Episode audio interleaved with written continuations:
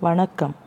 எப்போதோ மறந்து போன ஒரு தோழமையை கையில் இருக்கும் செல்போனை எடுத்து உதட்டை நெரிக்கும் ஈகோவை கொஞ்சம் தூக்கி எறிந்துவிட்டு அழைத்து பேசி பாருங்கள். இதயம் லேசாகி மனம் வானில் பறப்பது போல் உணர்வீர்கள். எப்போவாவது இப்படி கூப்பிட்டு பார்த்துருக்கீங்களா? இல்லைன்னா இப்போவே கூப்பிட்டு பாருங்கள் மீண்டும் வாழ்வோம்.